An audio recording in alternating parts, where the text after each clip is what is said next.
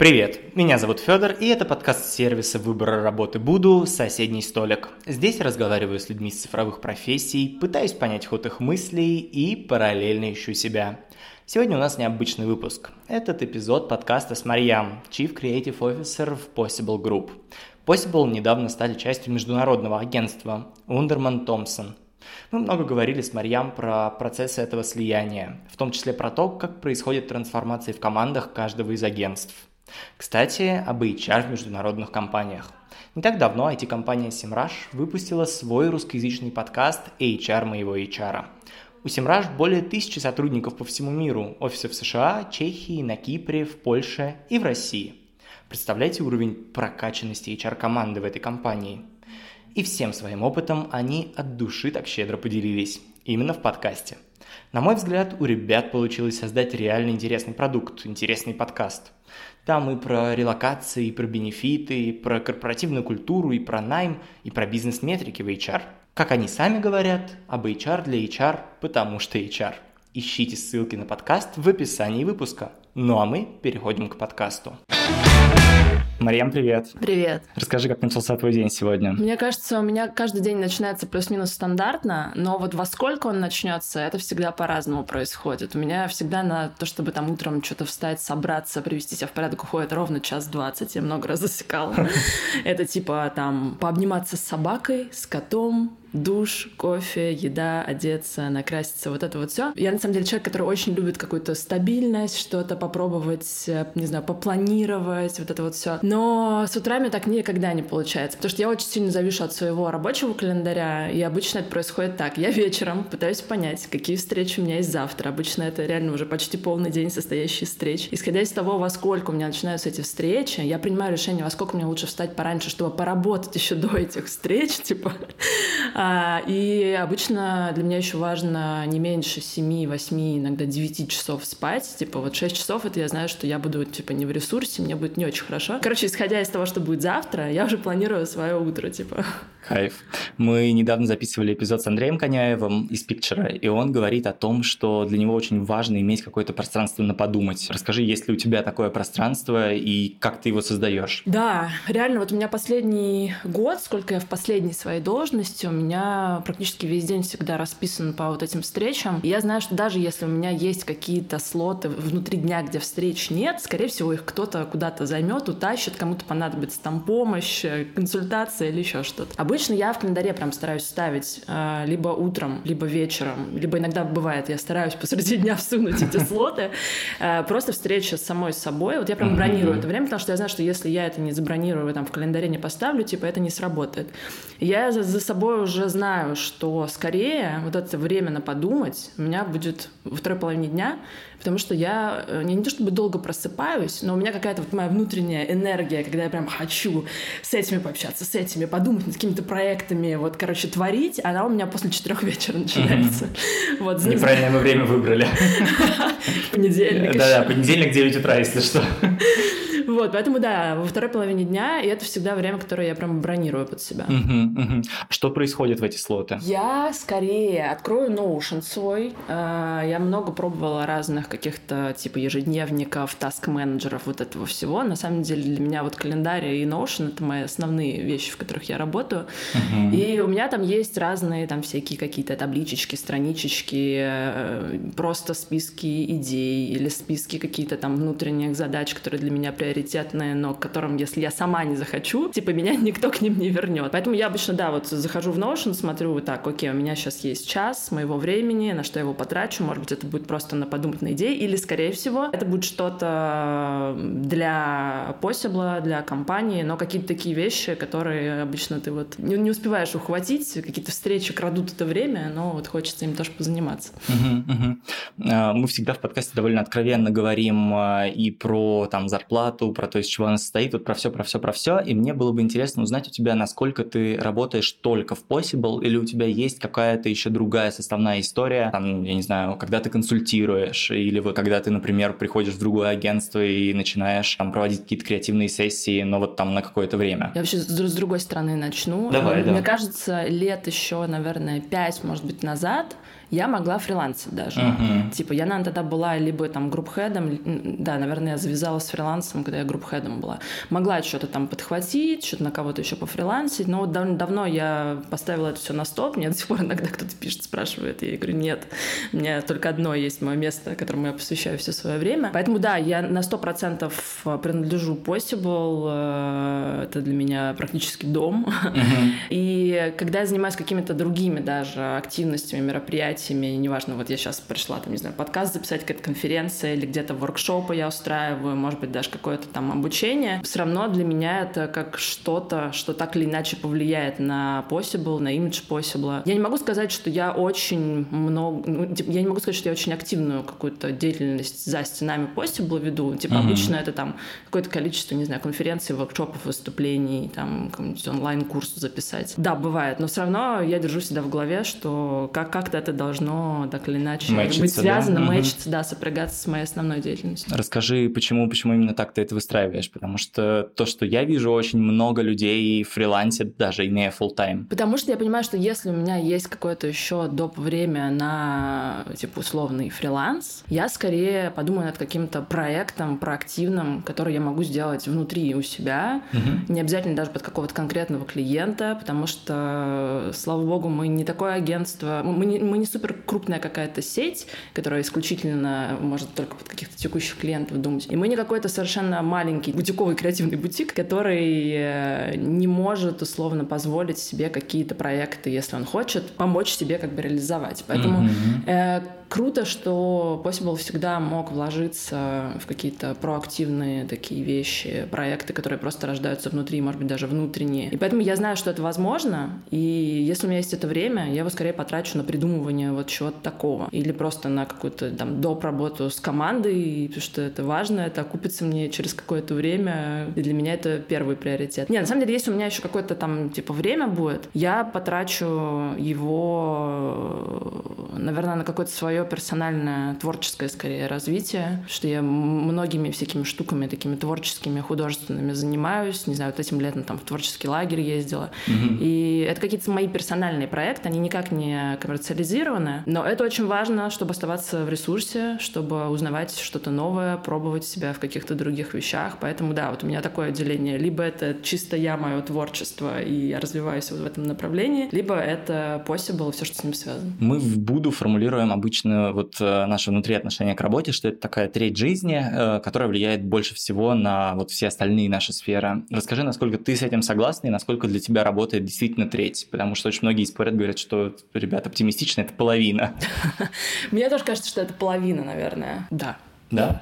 Окей. Расскажи, насколько там у тебя есть амбиции какие-то в сторону там семьи, вот чего-то еще, насколько ты совмещаешь и, и вообще разделяешь работу и вот что-то личное? А, мне кажется, что у меня до какого-то периода очень круто получалось это разделять, потому что у меня просто вот выключатель такой работал. Uh-huh. Типа, вот сейчас я здесь, я работаю, я что-то придумываю. Все, я выхожу условно из офиса, у меня срабатывает переключатель, и э, все, у меня моя, начинается моя личная жизнь. Мне кажется, что с пандемией, и, может быть, еще за какое-то количество месяцев до пандемии, у меня эта история немножечко как-то сломалась, помешалась. Но в пандемии, мне кажется, у всех была вот эта проблема, когда ты утром открываешь ноутбук, и все, вечером вечером его закрываешь. Сейчас опять все это как-то выстраивается назад, опять в какой-то некий такой work-life balance э, приходит, э, потому что это на самом деле очень важно, мне кажется. Ты считаешь, что важно разделять работу? Э, мне кажется, что да. Я, на самом деле, когда когда-то начинала именно только в креативе работать, потому что я в рекламу попала, не, у меня не с креатива моя, мой путь начался. Я начинала там аккаунтом, трафиком, была проектом, была. И я, когда переходила в креатив, я немножко волновалась. Такая, mm-hmm. думаю, блин, это ж, наверное, я все время буду что-то придумывать, этот процесс не остановить, типа, я все время буду в голове прокручивать какие-то идеи. Но по факту у меня такого на самом деле не было. Когда мне нужно, я могу поставить это на паузу. И в какой-то период жизни я наоборот, подумала, что, наверное, это неправильно. Mm-hmm. Наверное, я действительно всю себя должна вот этому процессу креативному именно отдавать. Не работе, я не отношусь к этому как прям к работе, к работе, а вот именно к процессу создания чего-то, поиска каких-то новых там связей, ассоциаций, креатива. Но по факту, если реально все время абсолютно этому отдавать, меня лично очень сильно туда засасывает, и я в какой-то момент понимаю, что я выхожу из вот этого своего какого-то ресурсного состояния, потому что нету пауз в этом.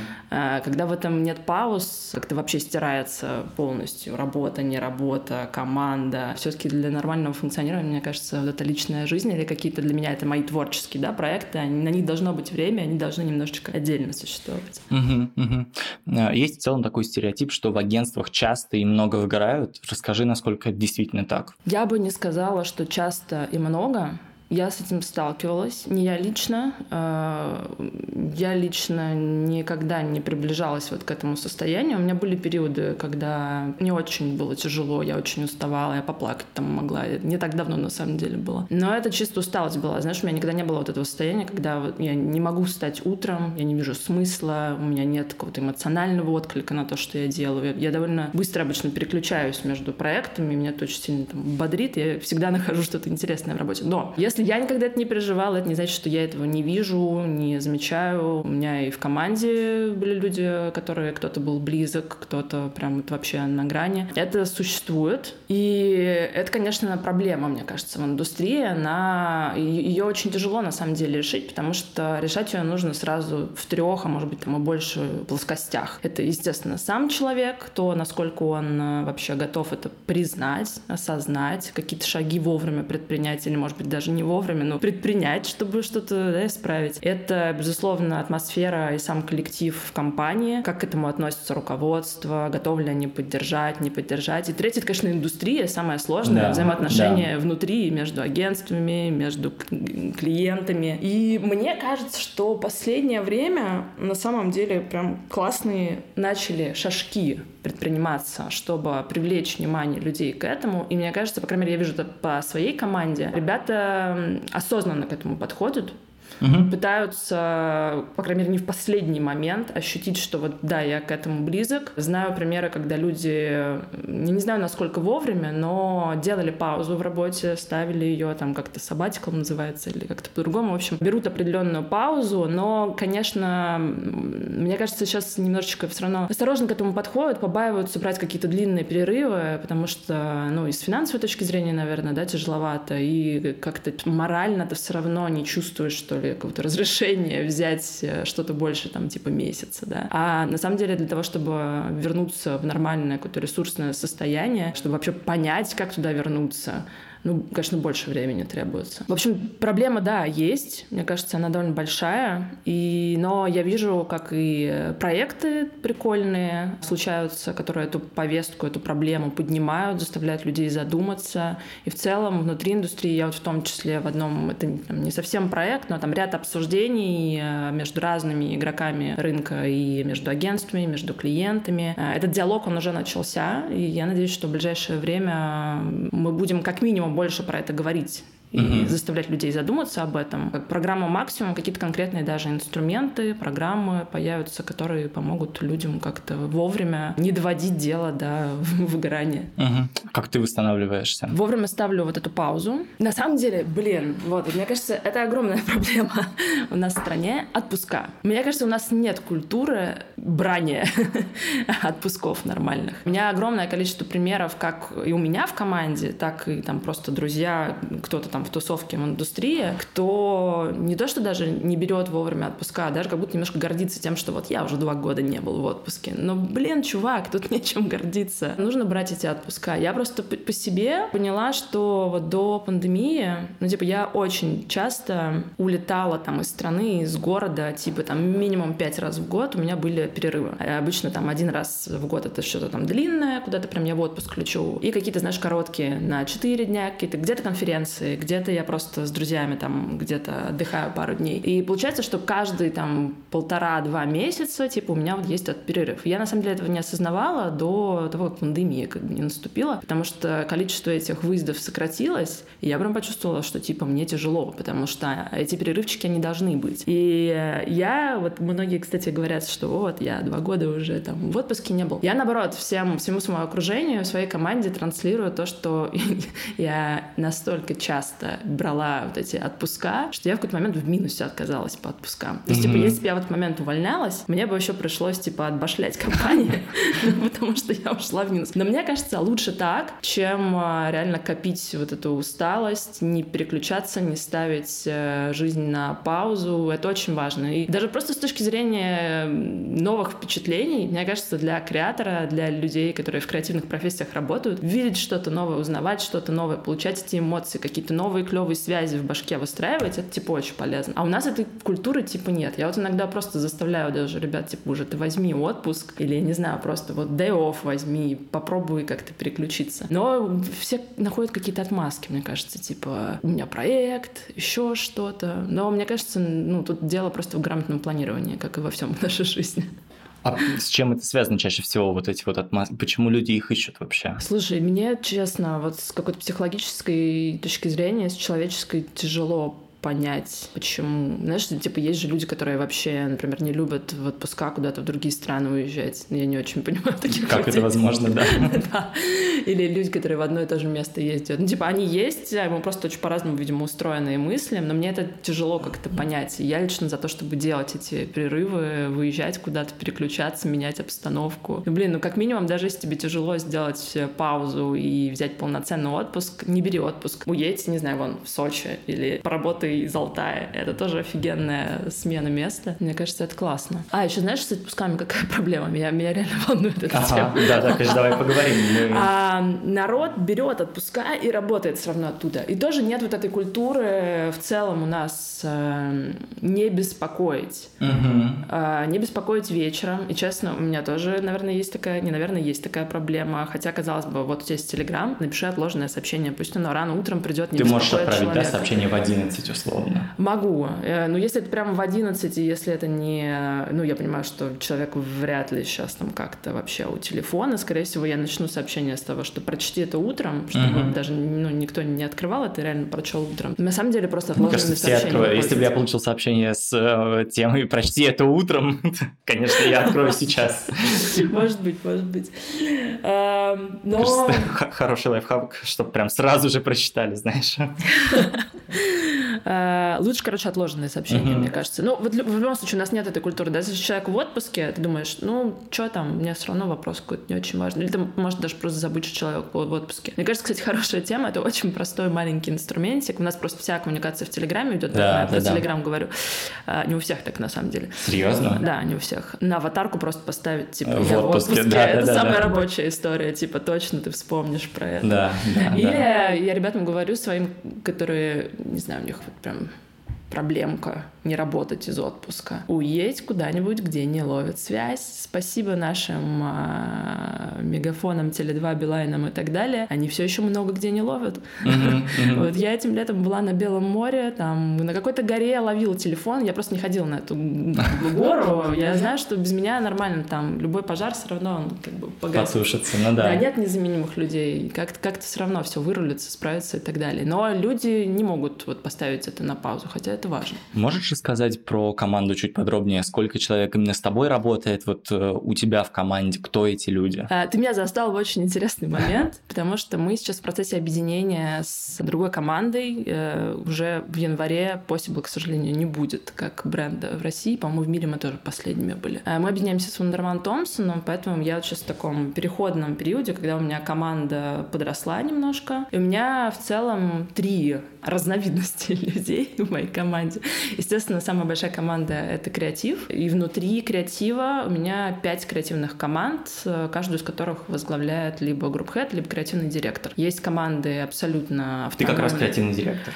Я, это называется Chief Creative Officer, mm-hmm. или по-русски я это перевожу как э, управляющий креативный директор, можно как исполнительный креативный директор перевести, в общем, вольный mm-hmm. перевод. Ну да, смысл в том, что когда в какой-то момент у тебя в агентстве не просто условно один креативный директор со своей командой, который, естественно, сам классно ей управится, решит, кто там что, как будет делать и так далее, когда их становится больше, вот типа пять, например. Тут уже, например, э, банальный пример приведу, не работает история с э, новыми какими-то какими-то проектами, тендерами или клиентами, когда вот пришел бриф, типа ты его не кинешь в чат со словами «Ребят, кому? Налетай!» Да-да-да.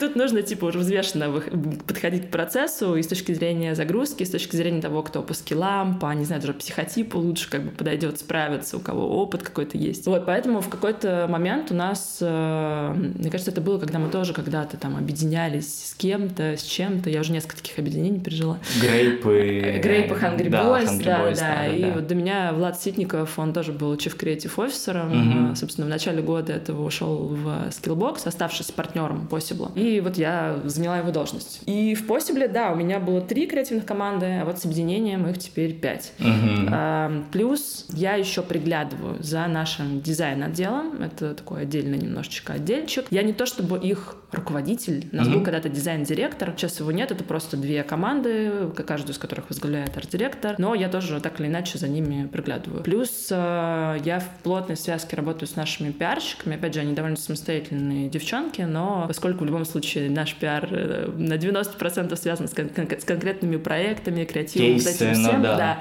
да, поэтому как бы тоже я вместе с ними. Ну и в целом, не знаю, с учетом вот этих новых еще людей, ребят, с которыми мы сейчас постепенно объединяемся, ну, типа человек 40, наверное. Угу. И мы ищем еще нескольких человек. Ну да, такое вот 40 плюс. Угу, угу. Вот. Расскажи, что изменилось после ухода Влада? Да, ничего. Да? А, наверное, для меня персонально просто многое изменилось, потому что Влад все-таки для меня много лет был прям таким наставником, ментором. Mm-hmm. Не, то чтобы мы с ним там day-to-day как-то прям супер плотно работали и общались. Влад очень всегда деликатно с креативными директорами работал. Там, где нужно, он присутствовал, там, где не нужно, он даже не, не пытался вмешиваться. И, собственно, это я тоже, наверное, переняла в своей работе. Не нужно приходить туда, где справятся замечательно без тебя. Но да, вот с точки зрения того, что я годами наблюдала за ним, безусловно, конечно, мега талантливый и крутой чувак, многому меня научил. Даже просто наблюдение за ним в работе очень много мне дало. Да, он ушел, я могу по каким-то вопросам с ним там общаться, консультироваться, потому что он остался партнером Possible, так или иначе все равно участвует в жизни агентства. Но в целом агентство продолжило жить, я продолжила заниматься какими-то вещами, которыми он занимался. That's it.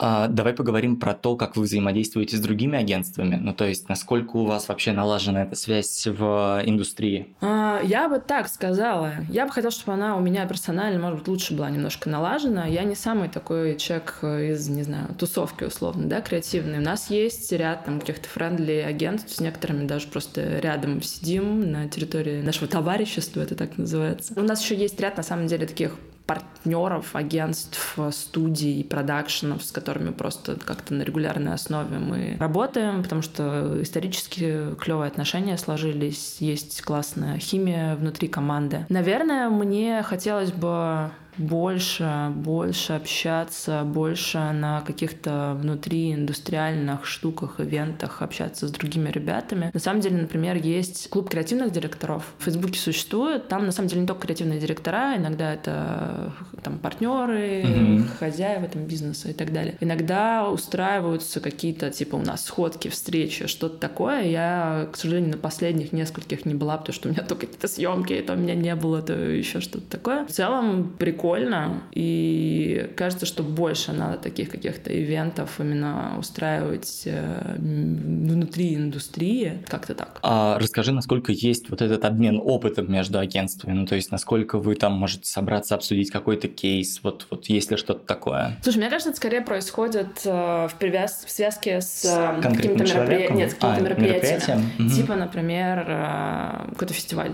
и вот жюри собирается. Я обожаю вообще журить всю вот эту движуху.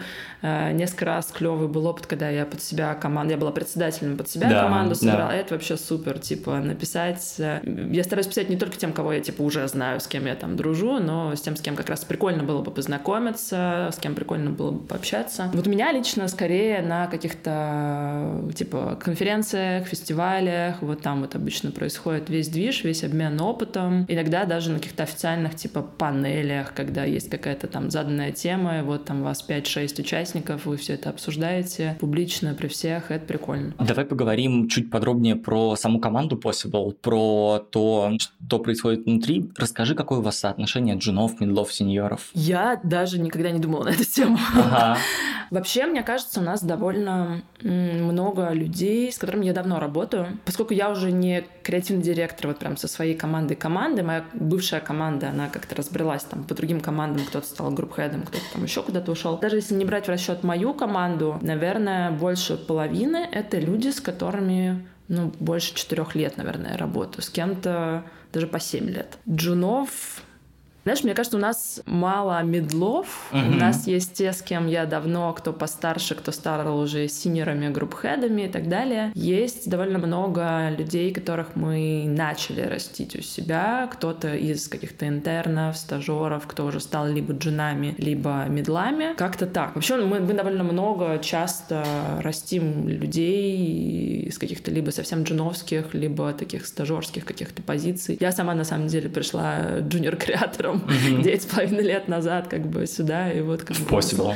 Это был Grape тогда? Да, да, да. Да, да, да, да. Поэтому да, больше, мне кажется, либо кого-то, кто уже с нами давно, либо каких-то маленьких. Почти 10 лет ты в одном месте, ну, фактически в одном месте. Понятно, что очень много изменилось. Расскажи, как так, потому что мне кажется, что в целом в диджитале, а тем более в креативе, а тем более в агентстве, это очень такой редкий кейс. Недавно писала пост на Фейсбуке как раз про это, что меня часто об этом спрашивают, типа, блин, 9,5 лет, как так? На самом деле у меня какое-то внутреннее такое правило есть, что типа каждые где-то 8 месяцев у меня должно в жизни вот что-то такое происходить, что меня немного такое мне леща дает по морде, как бы бодрит меня, и что-то у меня в жизни меняется. И обычно так всегда и происходит. Ну, то есть я за это время вот поработала на самом деле не только в Грейпе и в Possible, и, получается, и в Hungry Boys, прожила эти какие-то слияния, вот сейчас какое-то новое, у меня постоянно менялись должности, команды, люди, и как будто бы я, на самом деле, за это время в нескольких агентствах поработала, потому что за 9,5 лет, мне кажется, несколько было очень мощных таких волн.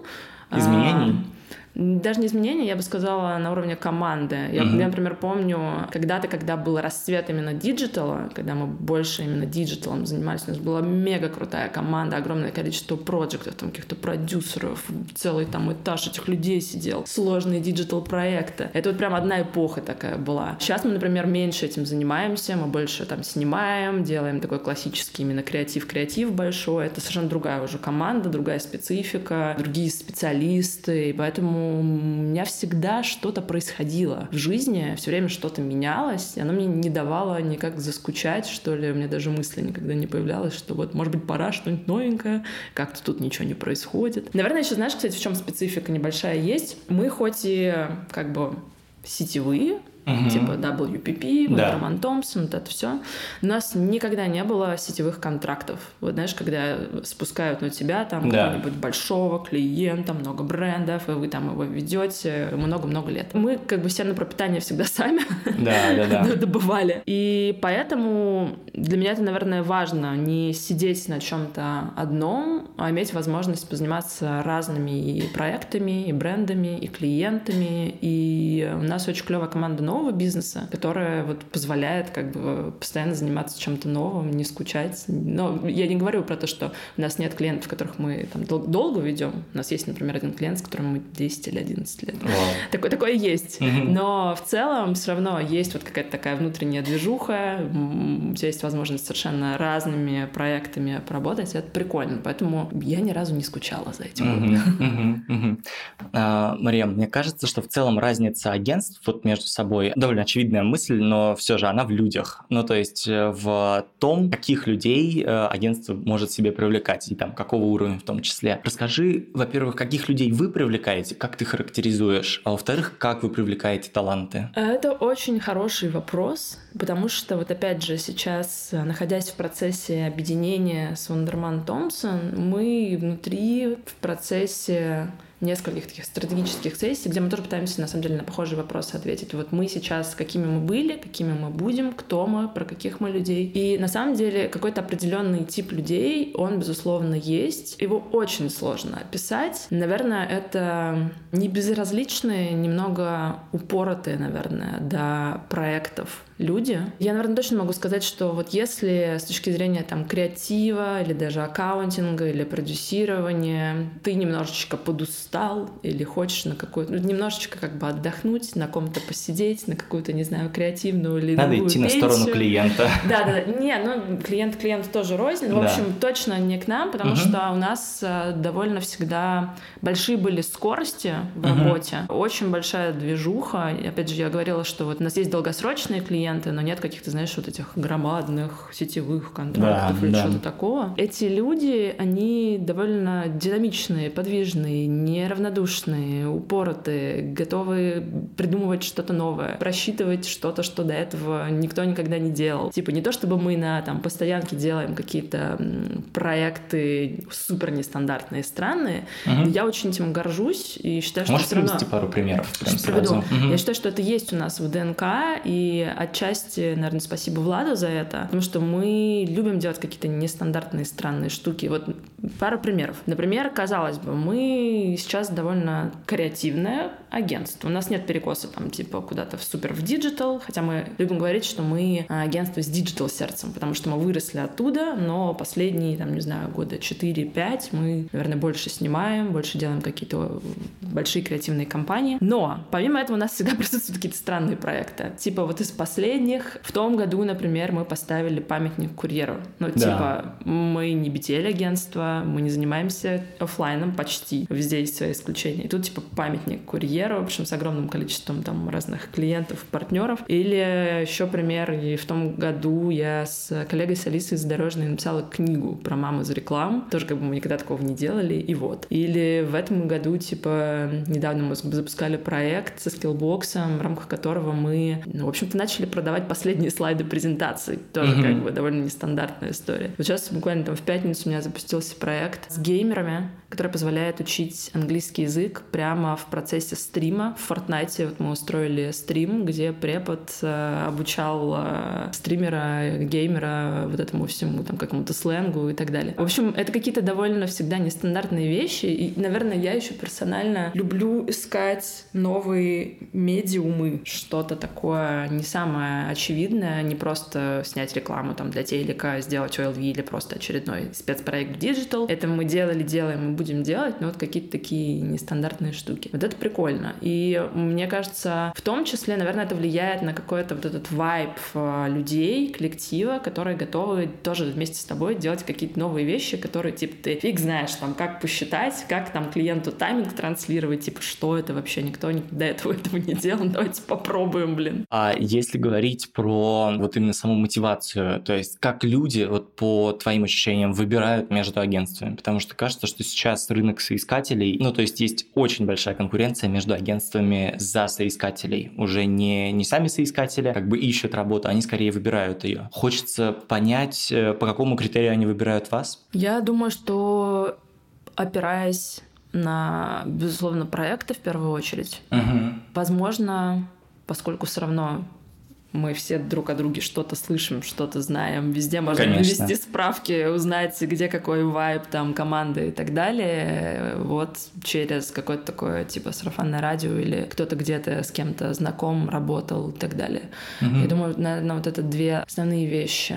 Подходишь ли ты по какому-то определенному вайбу этой команде и отзываются ли у тебя внутри те проекты, те работы, которые ребята делают. Правильно ли я понимаю, что весь ваш там условный HR бренд, он построен именно вокруг э, проектов, которые делает команда, именно вот вокруг тех, тех продуктов, которые вы производите? На данный момент скорее да. Возможно, в ближайший год что-то в этом плане изменится, изменится и да? хотелось бы как-то более активно на самом деле заниматься HR-брендом. Угу. Я думаю, что сейчас как раз это будет возможно. Именно но... в связке с объединением? Да. Но до этого, да, скорее HR-бренд так или иначе крутился вокруг тех проектов, которые мы делаем. А, давай поговорим, раз уж мы так много и часто затрагивали вопрос объединения, а, давай мы поговорим про это, потому что у нас тоже недавно была такая очень масштабная история, когда к нам присоединялись Setters, а, и ну, это было такое довольно турбулентное время, довольно интересное, и очень-очень много всего менялось в процессах. Хочется поговорить про то, что менялось у вас. И меняется сейчас? А, мне в этом плане повезло, мне кажется, потому что мы объединяемся, но под руководством а, Top of Possible. Мои непосредственные коллеги, партнеры, топы отвечают за это объединение. В этом объединении для меня нет какого-то стресса или каких-то неожиданностей, потому что я с людьми, с которыми я последние там с кем-то девять с половиной, с кем-то там последние пять лет работала, я продолжаю это делать, просто наша команда становится больше, это довольно интересно, потому что у нас довольно разные экспертизы. Вандерман Томпсон исторически работал, например, с такими там, клиентами или сферами, с которыми мы чуть меньше работали. Это прикольно. Это реально работает как именно усиление внутри uh-huh. вот этого объединения, потому что это не просто какие-то люди, которые дублируют друг друга или делают какую-то схожую работу. Мы довольно разные и по клиентскому листу, и по некому такому вайбу, опыту работы. И это классно. Я думаю, что мы как раз сможем многому друг у друга научиться. И на самом деле э, для нас это слияние, ну, наверное, конечно, для кого-то это как бы для вас тоже был какой-то турбулентный момент, кто-то переживал, потому что все равно любые изменения, они так или иначе вызывают стресс, но, на мой взгляд, как довольно гладко все это проходит. У нас довольно много встреч на разных уровнях, там и на уровне топов, и на уровне там каких-то руководителей подразделений, и уже были какие-то клевые вечеринки, чтобы все-все-все перезнакомились. В общем, много, знаешь, несмотря на пандемию, несмотря на то, что не все ходят в офис, каких-то таких мероприятий, которые работают на то, чтобы мы уже почувствовали себя единым организмом. И мне бы именно хотелось еще, может быть, про то, зачем это нужно бизнесу. Ну, то есть, что меняется? Разные клиенты, разные команды. Сейчас как кажется, что сейчас просто ну, получается один клиентский лист, одна команда. Э, зачем это нужно бизнесу? Нет, слушай, мы на самом деле... Даже сам Possible всегда себя позиционировал как группу компаний. Да. И э, по факту так оно на самом деле и было. Потому что всегда все равно были некие группы или команды внутри. Словно Hungry Boys внутри Possible даже. Да, я бы не сказала, что мы внутри себя сами называли, что вот я Грейп, а я Hungry Boys. У нас какой-то такой момент, наверное, был, но потом все равно угу. мы все себя начали ощущать как Possible. Э, как Possible, да. Но все равно вот эти команды внутри, они были, есть и будут. Это то же самое, как касается нового объединения. То есть, например, можно работать в одной компании, но угу. пока ты не увидишь релиз какого-то проекта, не знать, что вот у тебя ребята в соседней комнате его делают. Вот угу. это правда так, типа. Вау. А, у нас есть, э, были possible дни, я думаю, сейчас как-то по-другому будет называться, когда там раз в два месяца все агентство там в Zoom или офлайн мы собираемся и прям очень долго, часа на два, наверное, минимум, рассказываем, что, что было, да. Угу. Потому что, ну, во-первых, не все проекты настолько там крупные, чтобы вот у них прям был отдельный какой-то пиар, релиз да. или что-то такое. Оно могло выйти, не знаю, ты не включаешь телек или там на тебя не старгетировалась реклама, ты не увидел этого проекта. Реально часто такое бывает, когда вот именно только на этом possible дне люди mm-hmm. узнают, что вот, оказывается, мы это делаем. То есть mm-hmm. ты можешь слышать, естественно, должен слышать, что у тебя есть э, в агентстве вот эти, вот эти, вот эти клиенты, да. но типа что конкретно, какие проекты, вот пока мы не покажем на отдельном выделенном дне, типа, можешь не узнать. Mm-hmm. Поэтому я думаю, оно так на самом деле будет существовать. Э, как я сказала, у Вандермана и Possible довольно разный этот клиентский лист, довольно разная экспертиза. В Вандермане очень опытные, очень крутые люди, которые там классно работали, например, не знаю, у них огромный опыт в фарме, там, не знаю, с автомобилями. У нас этого всегда исторически как-то меньше было. И сейчас это клевый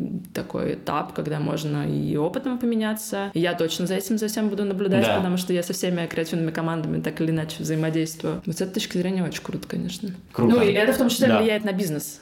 Да. А, расскажи про то, как э, учится у тебя команда? Ну, то есть, как ты развиваешь внутри какое-то корпоративное обучение? За годы, что я в Possible это всегда происходило по-разному. У нас были этапы, когда у нас была какая-то внутренняя школа, были этапы, когда мы приглашали всяких спикеров, людей, опять же, для внутренней команды, чтобы там кто-то что-то послушал, где-то прокачался и так далее. Сейчас конкретно вот в этом году с пандемией э, наверное, особо таких каких-то мероприятий нет. Ну, то есть это не системно происходит. Mm-hmm. Мы можем иногда там организовать какой-нибудь, не знаю, встречу, лекцию, что-то, какой-то типа там воркшоп или что-то такое тематическое, но скорее не системный характер. Возможно, если кому-то конкретно нужно в чем-то прокачаться, мы можем совершенно спокойно это отдельно обсудить и там человека направить на какие-то курсы или где-то что-то прокачать. Думаю, что, вот опять же, вспоминая всю, всю предыдущую историю и опыт, это такая, знаешь, волнообразная история. Где-то там год ничего особенно не происходит, потом опять через следующий год там Possible School или uh-huh. что-то такое, оно само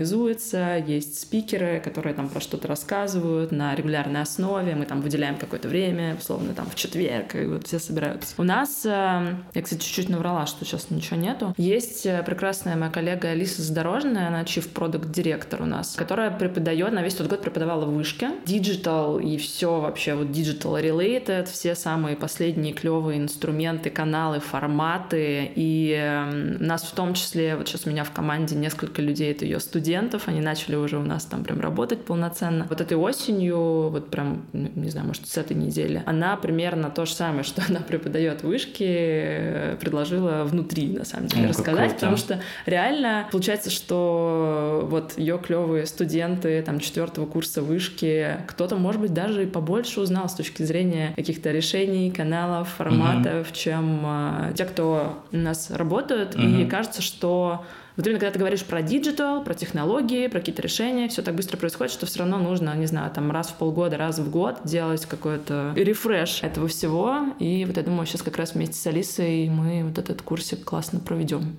Алиса ходила в нативный подкаст, рассказывала, мне кажется, тоже об обучении. Если не забуду, постараюсь прикрепить ссылку обязательно. Да, Алиса очень классный преподаватель. Вот mm-hmm. прям а, она рождена была, мне кажется, с этим скиллом. Не у всех есть к этому талант. У нее он реально есть. Ну и финальный вопрос просто расскажи про то, как ты сама учишься. Все, что касается моего образования, скорее угу. связано с моим творчеством. Опять же, это касается каких-то моих персональных проектов скорее. А, вот, например, я в том году ходила в цех книги на документальную лабораторию, где я работала с какими-то своими персональными документальными материалами, переживаниями и осмыслял их в монументальных техниках, типа там мозаики, фрески, вот это вот все такое рукотворное прям. Или там летом я была тоже в творческом таком типа лагере, школе. Весь лагерь был посвящен памяти Резок Бриадзе, и поэтому он был посвящен театру, театральным постановкам. Не то чтобы я театрал, uh-huh. не интересуюсь этим, но я узнала много нового для себя. Это был прикольный новый опыт. Мы сделали маленькие прям театральные какие-то постановки. Или, например, я проходила, прохожу какие-то там онлайн-курсы